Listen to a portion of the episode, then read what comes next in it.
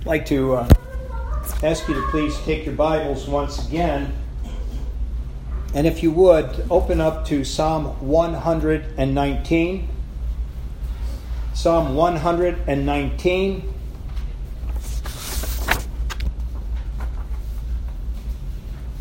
Here we have the longest of all of the Psalms. 176 verses. What I'd like to do is begin reading in verse 73. And I'll tell you what, I'll read all the way, this whole section, uh, to uh, verse 80. So Psalm 119, 73 through 80.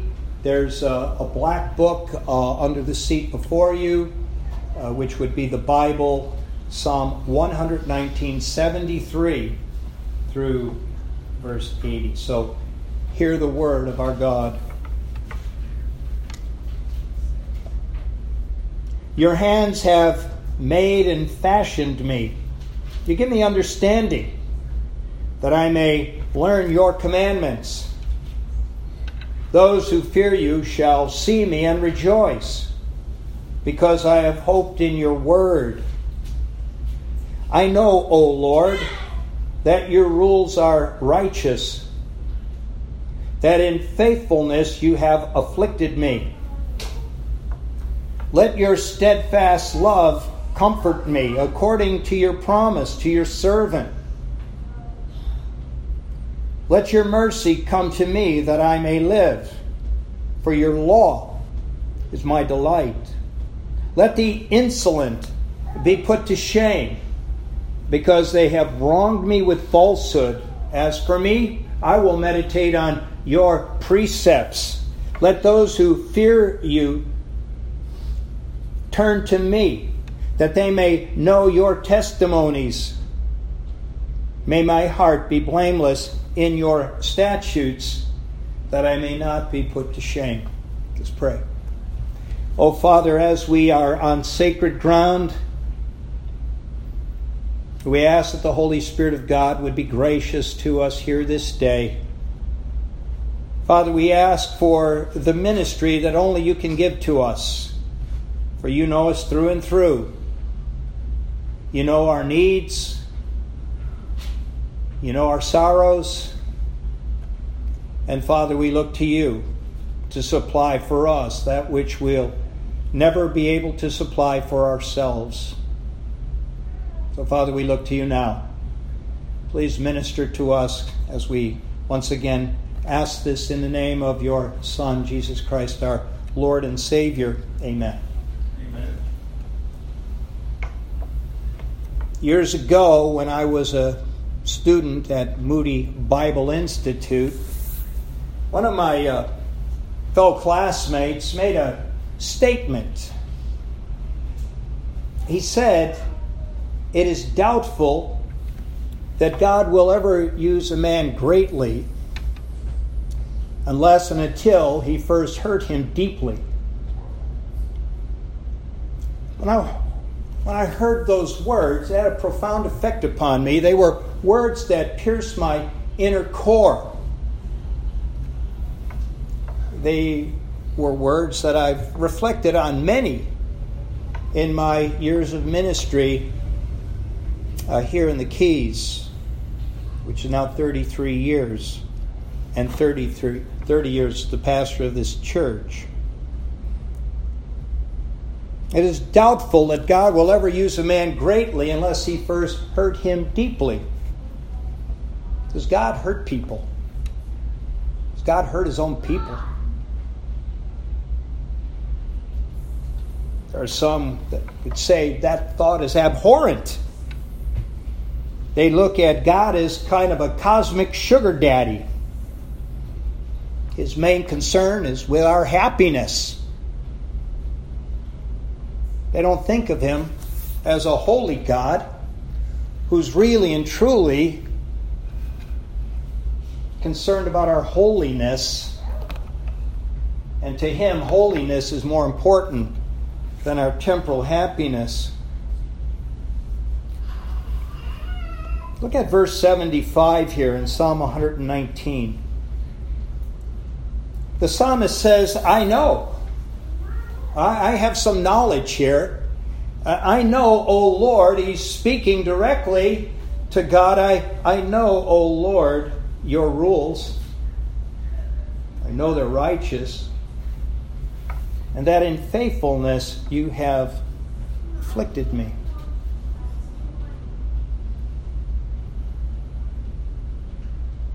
Psalmist is not talking about some generic God, some nebulous entity that's out there somewhere. When you look at the word Lord, you'll notice that uh, it's all in uppercase letters. The psalmist knows exactly who he's addressing. Those words represent what theologians call the tetragrammaton, which is Latin simply for four letters YHWH as we transliterate the Hebrew, and it represents Yahweh. That's the faithful covenant keeping God of Israel. That's the God of creation. Read Genesis chapter 1. That's the God of Abraham, Isaac, and Jacob. That's the God who appeared to Moses in the burning bush in Exodus chapter 3. That's the God who devastated Egypt with 10 plagues and led his people out of slavery through the wilderness, providing their every need, and then eventually into the promised land. That, that's who the psalmist is speaking to, praying to. I know, O Yahweh, that your rules are righteous. When you look through Psalm 119, it's all about the Word of God. You read through here, and, and you see the psalmist makes reference to the Word of God, but he uses various synonyms. He talks about the law of Yahweh. He talks about the testimonies of God, the precepts of God, the statutes of God, the commandments of God, the righteous rules of God. He knows who Yahweh truly is because Yahweh has revealed himself. He's made himself known not only through the creation, his might and his power and his majesty, but he says, I'm going to tell you things about myself in my holy word that you could never ever figure out just left on your own. The knowledge of the psalmist here is based upon the word of God, the commandments of God, the rules of God, the testimonies of God. I know, O Yahweh, that your word, your words are righteous. Now, how is it that God's word is righteous? Well, it reflects God's character, doesn't it? God is a righteous God. So everything he tells us is true, reliable, trustworthy, dependable, because that's his character, that's his, his, his nature. I know, O Yahweh, that your rules are righteous, and that in faithfulness you have afflicted me.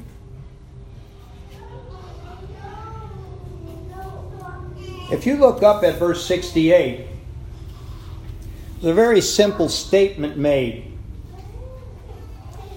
It's a statement that a child might hear from a Sunday school teacher. You are good, O God and what you do is good. That's the character of God. Our God is a good God. Amen. And what God does is good.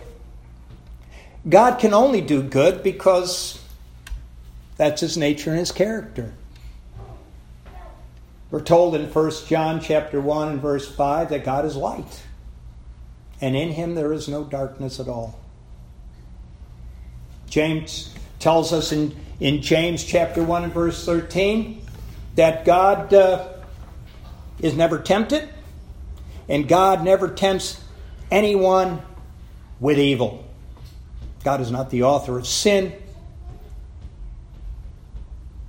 God is good. And everything God does is good. And, and He's a sovereign God. And what do we mean by that? He's a sovereign God. He's in control of everything. There's not one maverick atom in the universe. God is sovereign over all things. He has foreordained whatever comes to pass, and He's done that for His glory. And He's done that for the good of His people. I know, O Yahweh, that your rules are righteous, and that in faithfulness you have afflicted me. Lord, you brought affliction into my life, and it's for my good. It's that I might cling to you more tightly, that I might seek you more seriously. God is faithful to his people. If you look at the very next verse, 76, let your steadfast love comfort me. The words in this English Standard Version that are translated as steadfast love represent the Hebrew word hesed. Some of your translations, perhaps the King James, might say your mercy. But it's talking about God's covenant faithfulness. God is so committed to his people that whatever He brings into their life, allows to come into their life, is for His glory and for their ultimate good and welfare. God is concerned about the holiness of His people, and God is concerned about conforming all of us who have humbled ourselves before the Lord Jesus Christ and named Him as our Lord and Savior. God is committed to conforming us to the image of His Son to making us more like His Son in our character, our, our attitude, our disposition, our attitudes. God is concerned about holiness. And if He needs to afflict you, if He needs to afflict me to accomplish that, praise God. He is a faithful God. And I can turn to Him and say, Oh Lord, let your steadfast love, your covenant faithfulness, comfort me according to your promise to your servant. All of this is about Him. All of this is about His glory. He's plucked His people out of darkness, He's plucked us out of the muck and the mire of our sin. And He's reconciled us to Himself. There are a lot of people that say, Well, I, I, I know there's God, and I, I believe in creation. But do you know the Creator God? Do you, do you know this Creator God personally? Do you call God the Creator your loving Heavenly Father? Do you recognize that if you're reconciled to God through His Son Jesus Christ, he is your loving Heavenly Father, for you've been adopted into His family through the eternal Son of God, Jesus Christ. He's your loving Heavenly Father, and He'll be your loving Heavenly Father no matter what you have to go through. God's love is constant. God's love is consistent. God's love is not like our love. Our love for people waxes and wanes. It's stronger at times, it's weaker at times. If someone hurts us, then we perhaps don't love them as much as we did when they were pleasing us. But when they please us again, then we'll love them a little bit more than we did before. God's love isn't like that. Our God is a perfect God. So, what does that mean about his love for his people? It's a perfect love. Amen. God's love for his people is an everlasting love. It's not fits and starts. He's loved me from eternity. He loves me now. He'll love me in eternity future. And the supreme demonstration of that love was in the giving of his Son, the Lord Jesus Christ. Christ loved the church, and he gave himself up for the church. The Father sent His Son into this world to be the Redeemer of a people. And the cross of Jesus Christ is all about God's love. I want to thank you people for the encouragement and the support that you've given to my family and to me in the loss of my beloved wife of 42 plus years. And what I'd like to do in time that we still have here today, it's kind of like let you know what's been happening, how, how these things came about from my perspective. Because when we hear about the death of someone, well, you know, so and so passed away. Wow, sorry to hear that. But we really don't know, like, circumstances. We don't know how the Lord has ministered leading up to and in the midst of the pain and, and following the death. So, what I'd like to try to do is kind of give you a sense of, of what happened and what's happening.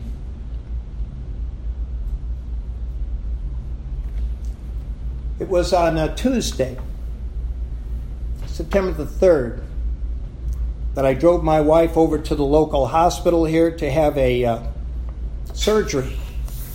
This was the third surgery that she would have in this calendar year. The problem started with a parathyroid problem, which we didn't find out until kind of later in the process here. We knew that she had problem with both of her kidneys. One was actually defective and non functional, and the other one could be redeemed and was. But the stem of the problem was a parathyroid condition, and we went to Tampa and we had that taken care of. She had a tumor on one of her parathyroids, and that was removed. She had this process called lithotripsy, which took the stones out of the good kidney, and, and now this surgery on a Tuesday morning, September the 3rd, was to take the defective, non functional kidney out of her body so it wouldn't abscess, become infected. So I took my wife to the hospital and I waited in the waiting room. And uh, as I sat there, you know what I was doing? I was reading my Bible. Amen. Now, back up here a little bit. In uh, January of this year, really the latter part of December of last year, as I was preparing to give a, a New Year's message to the congregation, I thought to myself, I'm always telling my people they need to read the Bible. But there's an old saying if you aim at uh, nothing, you're certain to hit it. Right? So I said, I, I got to be more specific. I'm going to have to lay out some plans for them. Not just say, read your Bible. And so I went online and I started looking at reading plans. And there's all kinds of reading plans to help you get through the Bible once every year, once every two years. You can read the Bible chronologically. You can get through the New Testament three times and the Old Testament one time. All kinds of pl- a plethora of plans. Well, one of them I came across really intrigued me. You can you can look this up yourself. It's called uh, Professor Horner's Bible Reading System. I'd never heard of it before. So I'm looking at this thing. You read 10 chapters of the Bible every day. Oh, man, that's heavy lifting. 10 chapters a day. Well, it's not 10 chapters of consecutive reading in a book. It's 10 chapters from 10 different books. Four are in the New Testament, six are in the Old Testament. And then we've always done, done family devotions where we read two chapters of the Bible a day, and then we do our table talk readings. And this year it's been like reading another chapter for those daily readings. So I thought, I don't know if I can do this. This is like amazing. Then I thought to myself, well, I get paid to know the Bible. so I'm going to read the Bible. And so I'm reading like 13 chapters of Bible every day. It's taking me two hours. I'm thinking to myself, it's a pretty good investment of my time. I just wondered if I could maintain and sustain. Pray, Lord, you're going to have to help me to do this. This is like major. Well, by God's grace, I've been reading my 10 chapters according to Dr. Horner's scripture reading program. And uh, I'm at the waiting room now, right? I'm looking at the clock. It seems kind of long. But gives me an opportunity to keep up with my daily reading. Well, eventually the doctor comes out. He says, Hey, everything went good. No problems. She's in recovery now. She'll be brought to her room and, and you'll be able to go see her. Okay, doc, that's great. Thanks for the, thanks for the good news. So uh, a while later, close my Bible. I, I go up. She's in her room on the second floor, and she's coming out of it, you know, out of the anesthesia. And so things are progressing nicely. That was September the 3rd, Tuesday. She's in there Tuesday night, Wednesday night, Thursday night. And she's tender as they had to make an incision in her abdomen to take this bad kidney out.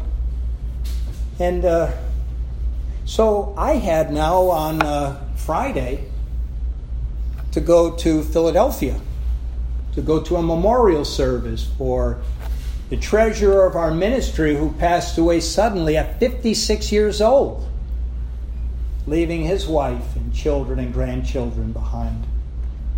I was going to Philadelphia. Jane drove me to the airport, but on the way to the airport, let's stop, let's see mom, and let's do family devotions, which we've done five days a week for I can't even tell you how many years. So we went to the hospital, spent 45 minutes with my wife, Ceci. We read scripture, we prayed, and I gave her a kiss goodbye and said, Want you to be home when I get home. Go to the airport. I found in following this Bible reading system, traveling by plane is really a good thing because I'm sitting in an airport. And if I get on an airplane and somebody puts their earphones in, well, I guess they don't want to talk. And so what am I doing? That day, now we're at September the 6th, Friday. Key West Airport, reading scripture. Miami Airport, reading scripture, flying to Philadelphia. My friend who was to rent a car and rent a hotel room with whom I would be staying, plane was late, extra hour to tell you, my friends, without hyperbole, I must have read 25 chapters of God's Word on that fateful day. My friend Matt arrived. We went to get the rental car. He was driving. We're going to the hotel room. Next morning at 10 o'clock, we're supposed to go to Dave Haney's memorial service. And uh, riding along, dark highway in Philadelphia. It's about 62 degrees. For this Key West boy, I'm shivering. It's like a winter day for me. It's about 11 o'clock. My cell phone rings. Is this uh, William Welzien? Yeah. Oh, this is Dr. Ferris when your wife's attending physician calls you at uh, 11 o'clock at night, you can imagine it's not going to be good news. So I braced myself.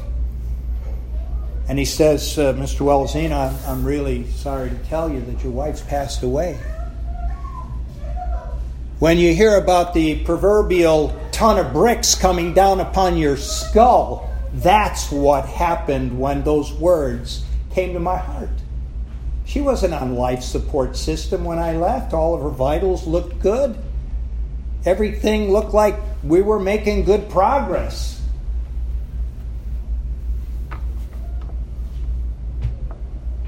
My wife's dead. I could tell you, my, my dear friends, there was not one moment where I was angry or bitter or resentful to my God. Why is that? Because God was making himself more and more real to me from his holy word. He was telling me about his person for 45 years of being a believer, teaching me this good, sound, wholesome, healthy theology, this truth about God over 45 years as a believer, but especially over this year. As I'm just immersed in the Word of God and, and reading it and praying over it and saying, Lord, help me to understand your Word. This is no shock or surprise to God. The writer of Hebrews says in 927 it's appointed unto men once to die God knew the day of my wife's death before she was born from all eternity. He knows the very moment when you will draw your last breath. And if the Lord Jesus Christ doesn't come back before and catch us up to meet him in the air, you will take your last breath on this earth and then you'll pass out of this world. And if Jesus Christ is Lord and Savior, then to be absent from the body again is to be present with the Lord. You'll, you'll be in glory. Now, I get the news, right? I go to the hotel room. My friend Matt's sitting next to me and he's hearing my side of the conversation. And he's floored, as you can imagine. Get to the hotel room. I'm, I'm distraught. My heart is beating harder and faster than ever in my entire life. My body is filled with adrenaline. I guess that's what they call shock. And I'm praying, oh Lord, I need help. I need grace. I need you to strengthen me and give me wisdom. First thing I do when I get to the hotel room is call all my kids, all nine, and tell them it's midnight now. Mom's dead. Mom, mom is, mom's what? Mom's passed away. After I call all my children, what do I do? I call American Airlines. Says, hey, I need to get a ticket. I got to get back to Key West. My wife's dead. I, I need to get back there. I slept one hour and 24 minutes on that Saturday morning. I know that because I have a GPS watch that recorded that fact. I was back to the airport by 6 o'clock on the plane, before 7 o'clock, and back here at 11. And my daughter Abby picked me up. We picked up my wife's personal effects from the hospital and I was at home, and now I'm dealing with things that I've never dealt with before. The man at the cemetery, the director of the funeral home. Things can change like that. Solomon wrote in Proverbs 27 1 Don't boast yourself about tomorrow you don't know what a day may bring. I also learned we can't cling too tightly to anything in this world. We have to learn to cling tightly to our God.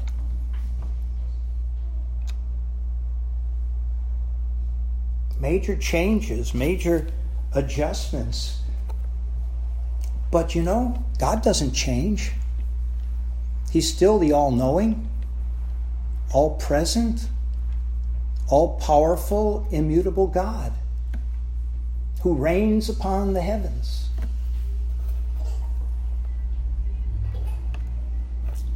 We in this temporal world, we're, we're, we're looking at change constantly.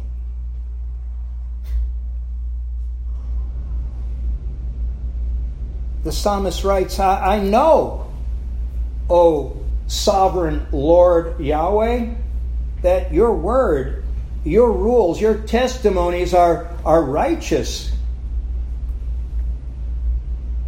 And in faithfulness you have afflicted me. You love me so much that you blessed me with this woman. I, and, I, and I've thought about this. You know, God gives blessings by grace. God doesn't owe me anything. He gave me life. He owes me nothing. I owe him everything. And because I'm a sinner, you know what God owes me? His judgment and his wrath. I violated his laws, commandments, in thought, speech, and action. Because of my sin, I merit God's judgment. But God says, I'm going to send my son into this world to be a savior. He's going to pay for your sin. I got on that plane. I got on that plane. And I'm so thankful that the Lord put me by, by the window. There was a gal sitting next to me in the middle seat. And she slept the whole time. I'm thankful for that gal and the fact that she slept. I'm thankful I was in the, the window seat because all I did is look out it and just weep. Tears just flowed down my cheeks the whole time on the plane. You know, I opened up my Bible. I just opened it up. And you know the words that first hit my eyes as I was on the airplane flying back to Key West? Isaiah chapter 53 and verse 4. Surely he has borne our griefs and carried our sorrows. Isaiah 53. It's a prophetic statement 700 years before the Lord Jesus would grace this earth. It speaks about his, his passion and his sacrifice upon the cross of Calvary. Surely he has borne our griefs and carried our sorrows. I took out my pencil. I've got it written right here. 9 7 19 date. Talking about the cross. Passage goes on and says, Yet we esteemed him stricken and smitten by God and afflicted. He was pierced for our transgressions, he was crushed for our iniquities. Upon him the chastisement that brought us peace and with his wounds we are healed. All we, like sheep, have gone astray. We have turned every one to his own way. And the Lord, that is Yahweh, laid on him, the Son of God, Jesus Christ, the sin, the iniquity of us all. I weep and I mourn and I grieve for the loss of my wife.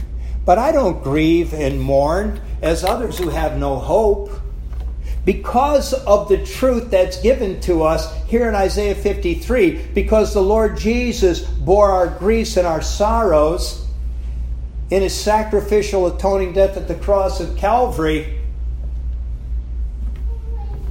we have hope. We have hope.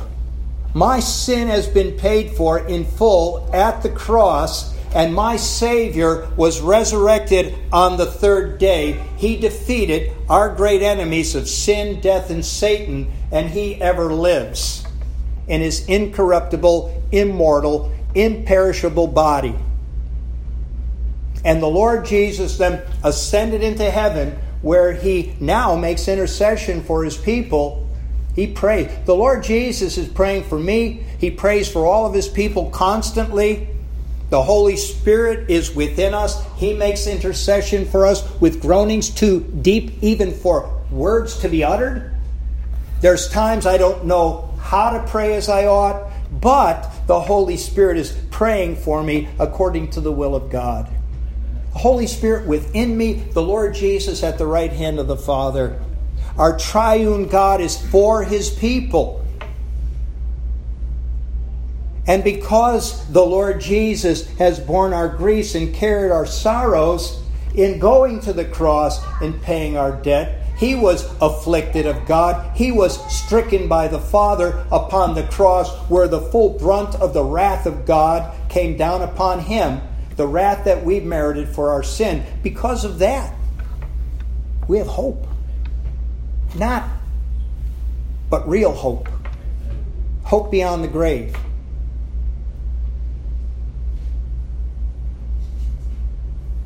If we're not in the Word of God, how can God minister to us? If we're not learning about the person of our God, how do we expect Him to minister to us? This is His love letter to us. He's saying, I want you to know my heart. Open up my Word, spend time in it. Make my Word a priority in your life, make my Word a priority in your day. Read the Word, squeeze it for the goodness and all the nutritive value that's to be found in Holy Scripture.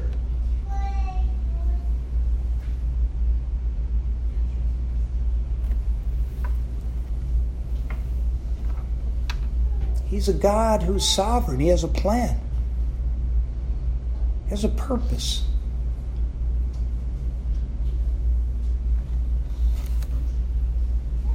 And He's made promises to us as people.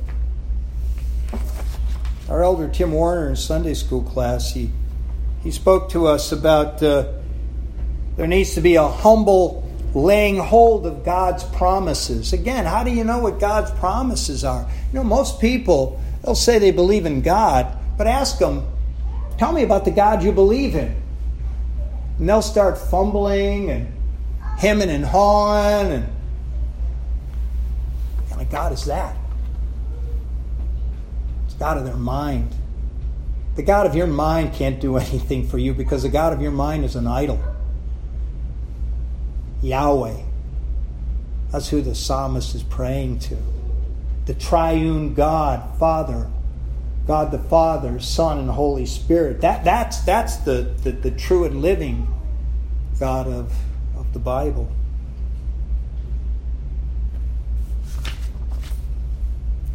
I'm so thankful that I know what I know about the person of God. I'm so thankful that I know something about God's eternal purposes.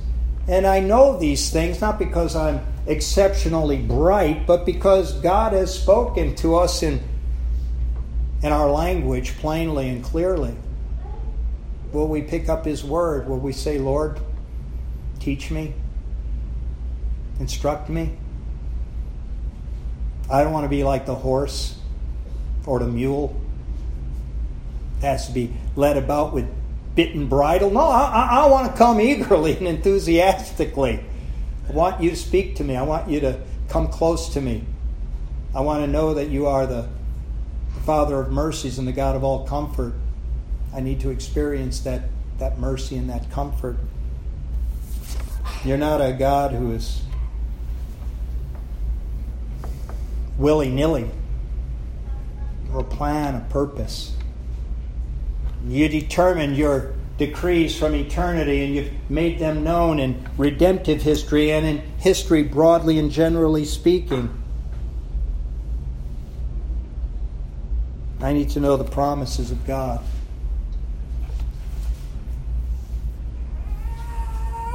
In 1 Peter 2:11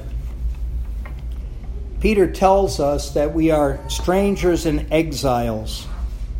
We're sojourners. We're pilgrims. We're resident aliens.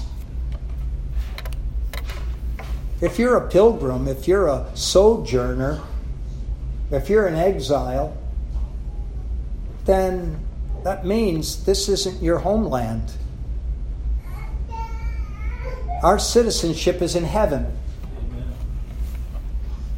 And from there, we await a Savior, the Lord Jesus Christ. And when He comes back, what is He going to do to these bodies of humiliation? These lowly bodies. What is He going to do? He's going to change them, right? He's going to change, transform these bodies, and conform them into glorious bodies like His Son's own glorious body. Yesterday at the graveside, we noted that Jesus said, I am what? The resurrection and the life.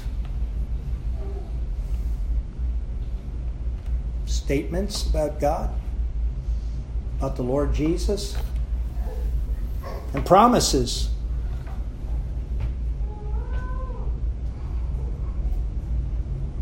And a call to take God at His word.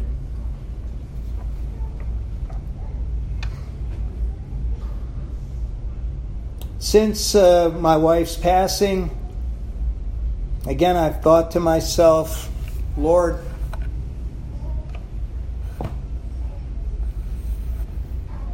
you didn't have to give her to me at all.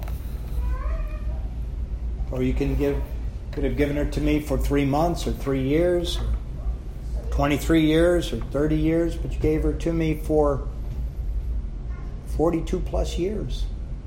Thank you. Thank you. In the book of Job, those opening two chapters are very, very powerful. The book of Job is profound. Job lost his family, he lost his children. The first chapter ends this way Job arose tore his robe, shaved his head, fell on the ground, and worshiped. And he said, Naked I came from my mother's womb, naked shall I return. The Lord gave, and the Lord is taken away. Blessed be the name of the Lord. In all this, Job did not sin or charge God with wrong. That's how the first chapter ends. In the second chapter, Job loses his health. And his wife said to him, Do you still hold fast your integrity? Curse God and die. What does Job say? He said to her, You speak as one of the foolish women would speak. Shall we receive good from God, and shall we not receive disaster? In all this, Job did not sin with his lips.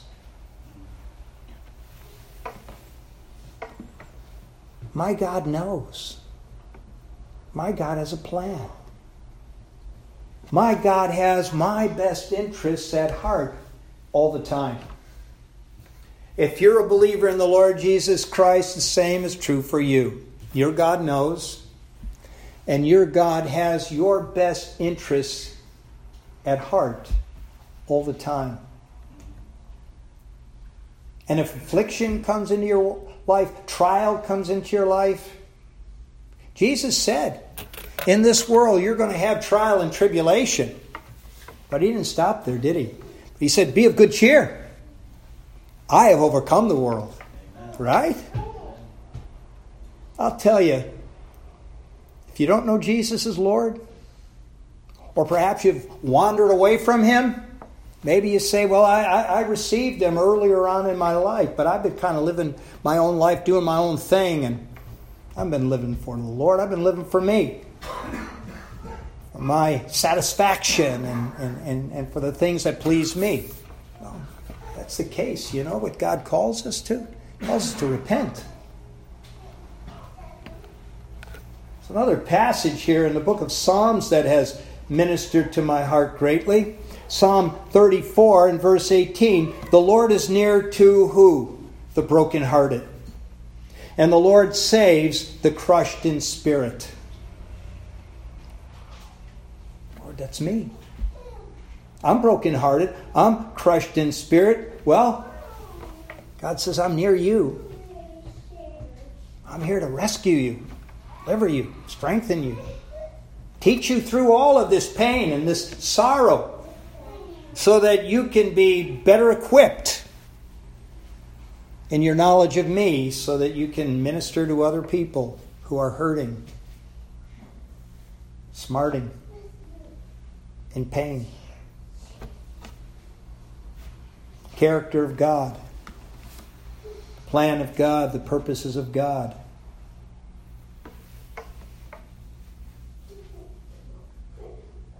Ever since all of this has taken place, I continue to look to my God and I continue to pray. And I thank you for your prayers for me and your prayers for my family. And uh, again, I draw attention to this as I close here.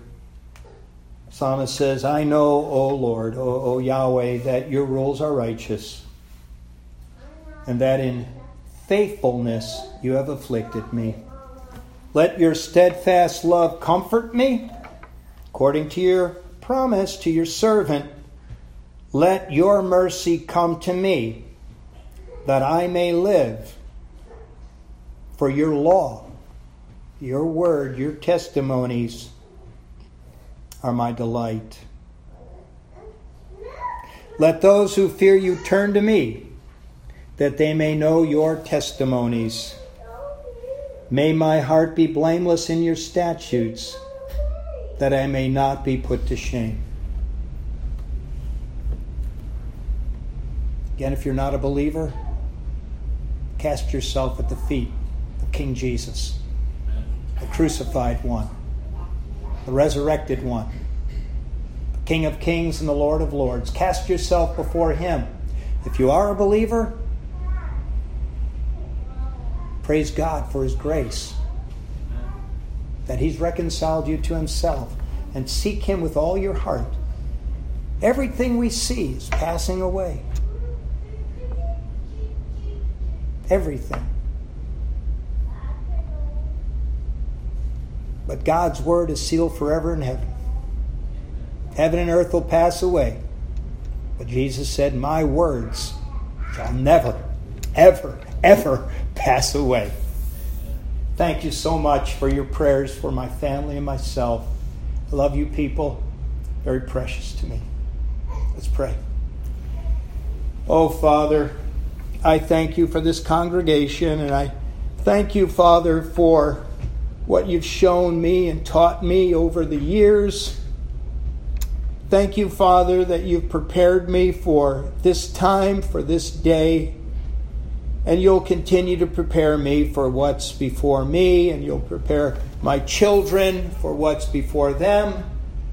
And Father, I pray that we'll all recognize that you are a God with a plan and a purpose. I pray that we'll seek to be in step with your plan and your purpose, that we'll not be resisting you, because, Father, we know that indeed our arms are really too short to box God, that your truth will triumph.